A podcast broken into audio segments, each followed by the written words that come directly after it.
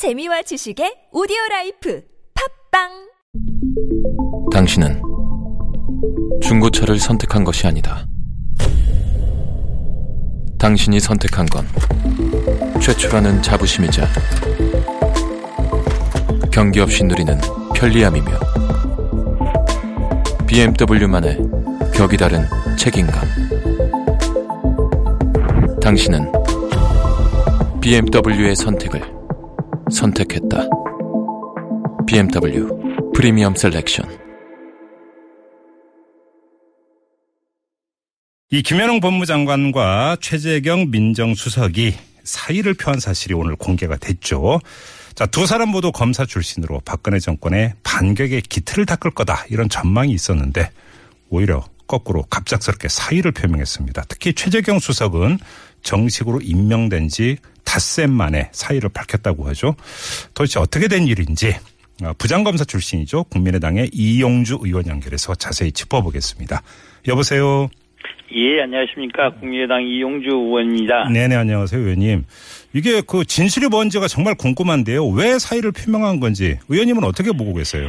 먼저 법무부 장관이나 민정수석 입장에서는 네. 현재 대통령이 검찰 수사로 인해서 예. 사실상 막다른 골목에 몰린 거 아니겠습니까? 그에 예. 대한 도의적인 음, 책임도 있는 차원에서 있을 것이고요. 네. 또 하나의 해석은 지금 현재까지도 어, 대통령께서 검찰의 대면 조사를 거부하고 있는 상태 아니겠습니까? 네네. 제 개인적인 생각으로는 법무부 장관이나 민정수석께서는 대면 조사를 받는 게 어떠냐 라는 고 건의를 했을 것 같습니다. 아. 네, 이것들이 예. 사실상 계속 불발되고 있고 음. 거듭된 최근에 검찰에서 다시 한번 28일, 29일까지 대면 조사를 시도하겠다라고 공개적으로 말하고 요청서를 보낸 걸로 알고 있습니다. 예, 예. 그럼에도 불구하고 대통령께서 그런 입장을 받아들이지 않고 있지 않나. 어. 그렇기 때문에 법무부 장관으로서는 검찰에 대해서 그리고 대통령에 대해서 민정수석도 어, 대통령이나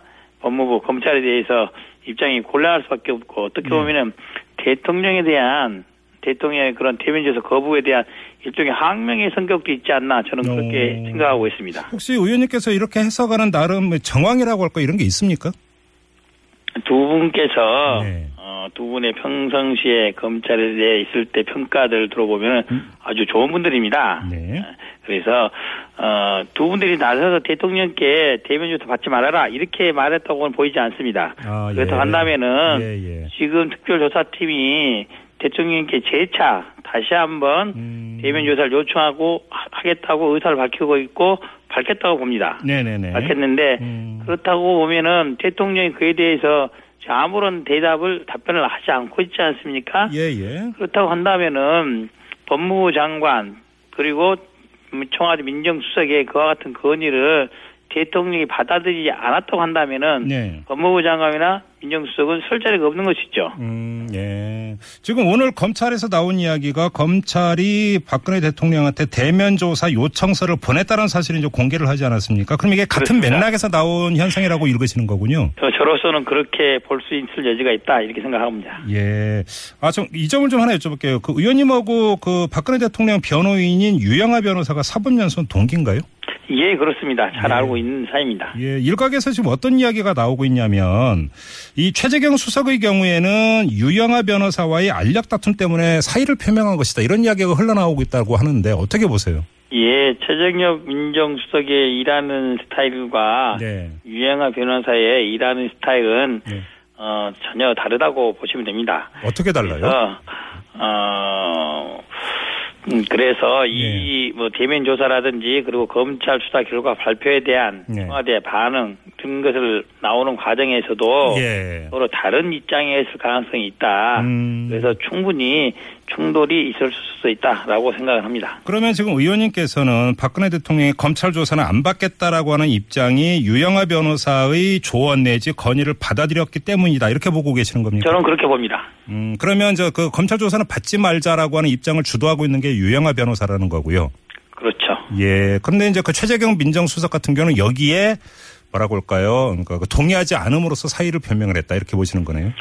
뭐 그렇게 볼 수 있다고 저는 생각합니다. 근데 오늘 그 아침에 나왔던 신문만 놓고 보더라도 이 그 대통령의 어떤 조사 대비에 민정수석실이 같이 참여했다라고 하는 보도가 여러 곳에서 나왔었었거든요. 그렇습니다. 이건 어떻게 봐야 됩니까, 그러면? 예, 민정수석실이 그 당시까지만 하더라도 그런 법률적인 문제가 있었을지 몰랐을 겁니다. 예. 아, 예. 하지만은 예, 대, 예, 민정비서실은 대통령 직무를 보좌하기 위해서 있는 곳인데요. 예. 대통령이 지금 음, 피의자로서 이건대에 있어서 범죄자로서 돼 있지 않습니까? 예, 예. 그렇다 한다면은 범죄 행위에 대한 변론 활동 이런 부분들은 대통령의 직무에 속하지가 않습니다. 아, 예. 그렇기 때문에 음. 민정수석실에서는 그와 같은 업무를 도와주거나 보조할 수는 없는 것입니다. 해서도 안 되는 거고요. 예. 그렇죠. 예. 아마도 음. 어, 경황 중에 그런 일을 좀 벌어진 것 같은데 아마 그에 대한 책임의 소재라든지 음. 이런 것들도 좀 논란이 돼서 이번 사의 표명에도 어, 참작이 되지 않나. 아,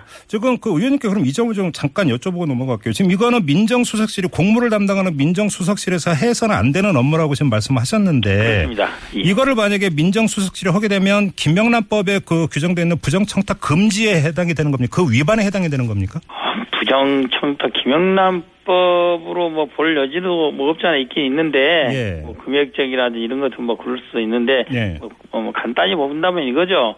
에, 그 해당 행정관이 음. 그런 일을 뭘 하지 않았어야 될 일인데 예. 민정수석이라든지 다른 분들께서 음. 강제적으로 하라고 했다면은 직권남용 그런 부분이 충분히 될 수가 있죠. 네, 그렇게 봐야 되는 거고요. 알겠습니다. 아무튼 지금 기류가 상당히 중요한 건데 지금 정황을 보면 이 이야기가 청와대가 공식 발표한 것도 아니고요. 사의를 표명했다라고 하는 게 검찰 출입 기자들부터 알려졌다고 하는 거 보면은 이 청와대에서는 별로 이제 그 알리고 싶지 않았던 것 같고 또 수리할 생각이 아직 결정이 된 것 같지도 않고. 예, 언론사에 나오는 거 보면은 네. 제출한 게 21일자에 제출했다고 나오지 않습니까? 예, 예, 예. 21일자에 나오는데 오늘이 벌써 수요일이니까 네. 하루 정도 있으면서 발표가 안 돼 있는 이런 상태인 거죠. 그러니까요. 음. 대통령 쪽에서도 청와대 쪽에서도 이걸 어떻게 처리해야 되는 것인지 예. 두 사람의 사이가 어떠한 뜻- 뜻에서 나온 것인지에 예. 대해서 좀 생각하고 고심하고 있을 것으로 생각합니다. 알겠습니다. 지금 의원님께서 만약에 해석하신 대로 두 사람의 사의 표명의 이유가 그거라고 한다면 그것이 지금 검찰 조직 전체나 특별수사본부에 있는 검사들에게 미치는 영향 그리고 전달되는 메시지가 상당히 강렬하지 않겠습니까?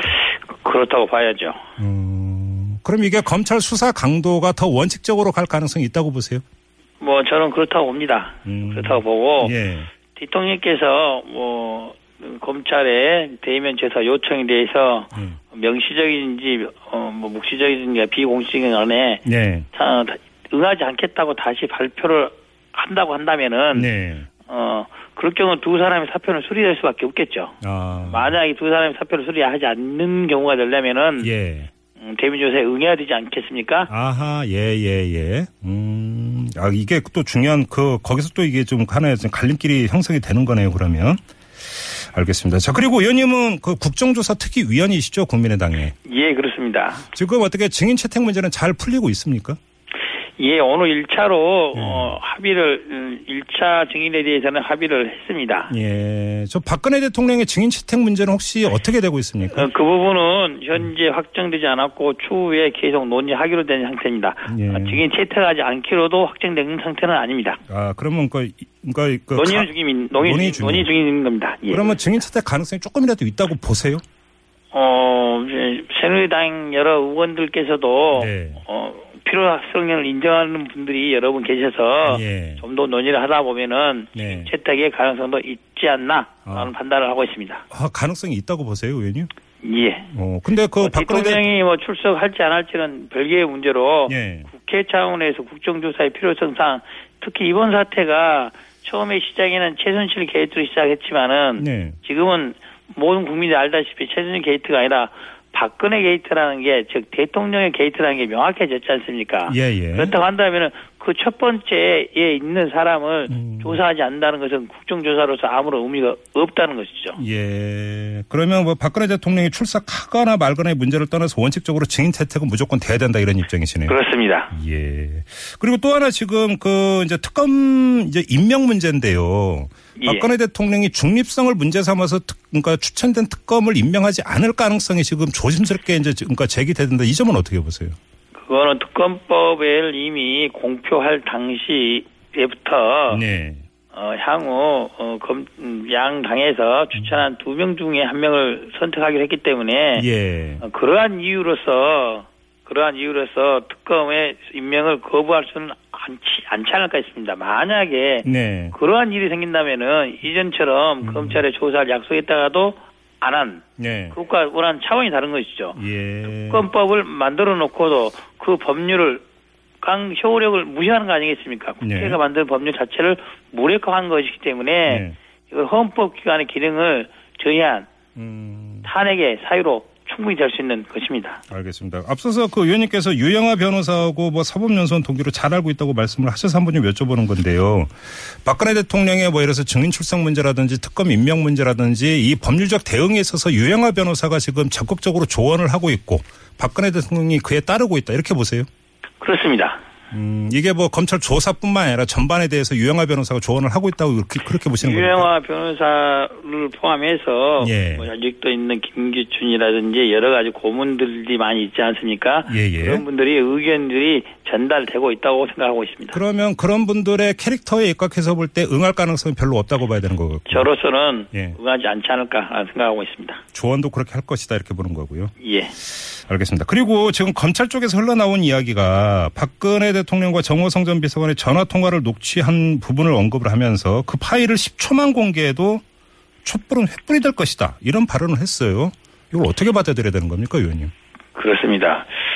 그런 말은 네. 음, 예, 그 이 사건을 보도하면서 예. 브리핑하면서 99%의 증거가 뒷받침된 것만 발표했다고 했지 않습니까? 예, 예. 그럼에도 불구하고 청와대에서 사상 누각이다, 음. 전혀 근거 없는 일이다라고 네네, 반발했기 그렇죠. 때문에 예, 예. 그렇기 때문에 네. 검찰에서는 그런 게 아니다. 음. 그 중에 어느 하나의 증거만 내더라도 네. 청와대의 입장이 곤란할 수밖에 없다. 음. 특히 녹음 파일이 직접 대통령의 목소리로 돼 있는 증거, 즉 본인도 부인할 수 없는 증거가 있다. 예. 이 부분을 내세우고 있는 겁니다. 아, 그래요. 네. 자, 방금 전에 들어온 속보에 따르면 검찰이 창성동 별관에 있는 민정수석실 특별감찰반실을 지금 압수수색하고 있다고 하고 그 타겟이 우병우 전 수석이라고 하는데요. 우병우 전 수석에 대한 검찰 수사는 어떻게 전망하세요? 예, 아마도 어, 구병우 수석이 받고 있는 혐의점이 여러 개 있습니다. 그 전에 했던 예, 예. 횡령이라든지 가족들 뭐 특혜 의혹 그것과는 다른 이번에는 직무유기나 네. 직무유기나 직권남용, 음. 공무상 비밀누설 이런 것들을 대상으로 하고 있는 겁니다. 예, 예. 직무유기라는 것은 이런 최선주에 일가라는 여러 비, 비선들이 활동했는 것을 알고 있었음에도 불구하고 예. 민정수석이 맞지 않았다라는 음. 그런 측면의 것이고요. 예. 또 하나의 문제는 직- 공무원 비밀 누설이라는 거죠. 네. 이번 사건 대응에서 보면은 롯데그룹에서 70억이 받았다가 돌려준 과정이 어떤 경우로 된 것이냐. 예, 예. 압수수색을 앞두고 돈을 돌려받았는데 그렇다 고 한다면은 그 정보가 어떻게 롯데그룹 음. 최순실 이렇게 들어가서 대통령이 반환하고 이야기했겠냐. 예. 라는 거죠. 음. 그런 부분들이 있기 때문에 에, 해당 자료를 파악하기 위해서 에, 특별 감찰관실에 압수수색을 한 것이고 예전에 특별 이석수 특별 감찰관이 이미 우병우 수석에 대해서는 그러한 논란에 대해서 조사를 하고 있었던 상태 아니겠습니까? 예, 예, 예. 관련 자료를 확보하는 차원에서 압수수색을 한 음. 것으로 알고 있습니다. 뭐 일각에서는 우병우 전 수석에 대한 그 강도 높은 수사를 특검 쪽으로 넘기지 않겠느냐라는 전망이 있었는데 그게 아니라 검찰이 직접 손 대는 것 같아요. 그렇죠? 아마도 어, 조속히 네. 예, 검찰의 수사가 미치지 않는 부분, 음. 즉 우병우 수석과 김기춘 예. 전 민정 전 비서실장에 대해서는 예. 검찰 출시기 때문에 네. 봐주고 있는 거 아니냐. 음. 라는 것을 비난을 많이 받고 있지 않습니까? 그렇죠. 런 것을 불식시키기 위해서라도 네.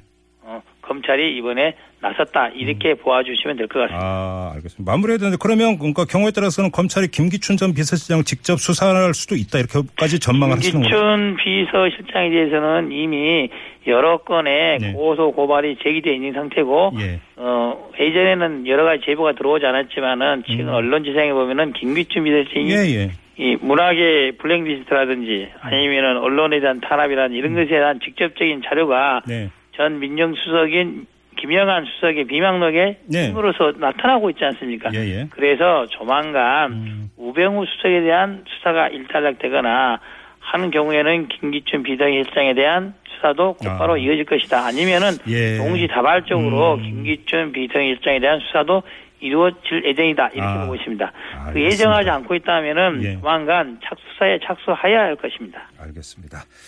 자, 말씀 오늘은 여기까지 드릴게요. 고맙습니다, 의원님. 예, 감사합니다. 네, 지금까지 국민의당의 이용주 의원과 함께했고요.